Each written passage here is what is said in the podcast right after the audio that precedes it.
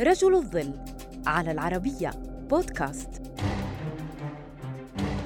عرف بريدولف إبل لكنه في الحقيقة ويليام فيشر الذي لم يرث الشيوعية عن أبيه فحسب بل وتحلى بمهارات وقدرات جعلته مؤهلا ليصبح الجاسوس الأحمر الأكثر خطورة خلال الحرب الباردة كيف لا؟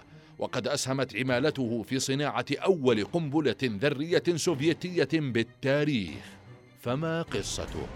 ولد ويليام فيشر المعروف برودولف أبل عام 1903 في إنجلترا لأم روسية وأب ألماني. كانا لاجئين هربا من روسيا القيصرية.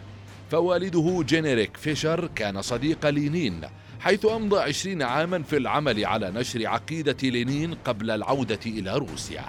حصل ويليام على منح دراسية في مسيرته التعليمية وتميز بإجادته اللغات الإنجليزية والألمانية والبولندية واليديشية والروسية. ثم عاد مع عائلته بعد الثورة الروسية عام 1921 هناك انضم للجيش الأحمر بوظيفة مشغل راديو فعمل في النرويج وتركيا والمملكة المتحدة وفرنسا.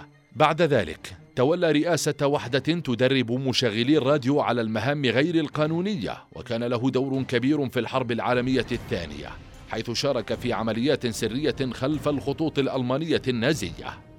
بعد الحرب اختير ويليام لمهمة إحياء شبكة عملاء السوفييت في الولايات المتحدة حيث أرسل إلى هناك بطريقة غير شرعية في عام 1948 عمل بدون غطاء دبلوماسي كمحرر للصور فيما كان فريقه الذي كان من ضمنه لونا كوهين وتيد هول يجمع أسرار القنبلة الذرية من مشروع منهاتن. عمل ويليام لمدة تسع سنوات في التجسس استخدم خلالها خمسة أسماء وهمية على الأقل. أشهرها رودولف أبل كما نقل معلومات ثرية للاتحاد السوفيتي أسهمت بشكل كبير في تسريع إنجاز أول قنبلة ذرية سوفيتية. لكنه في عام 1957 وقع بقبضة مكتب التحقيقات الفيدرالي وحكم عليه بالسجن لمدة ثلاثين عاما. في العاشر من فبراير عام 1962 تم تبادله مع فرانسيس جاري باورز الذي احتجز في ألمانيا الشرقية منذ عام 1960 بتهمة قيادة طائرة تجسس أمريكية فوق المجال الجوي السوفيتي. فعاد إلى موسكو وقام بإلقاء الخطب والمحاضرات للطلاب حول أنشطة الاستخبارات.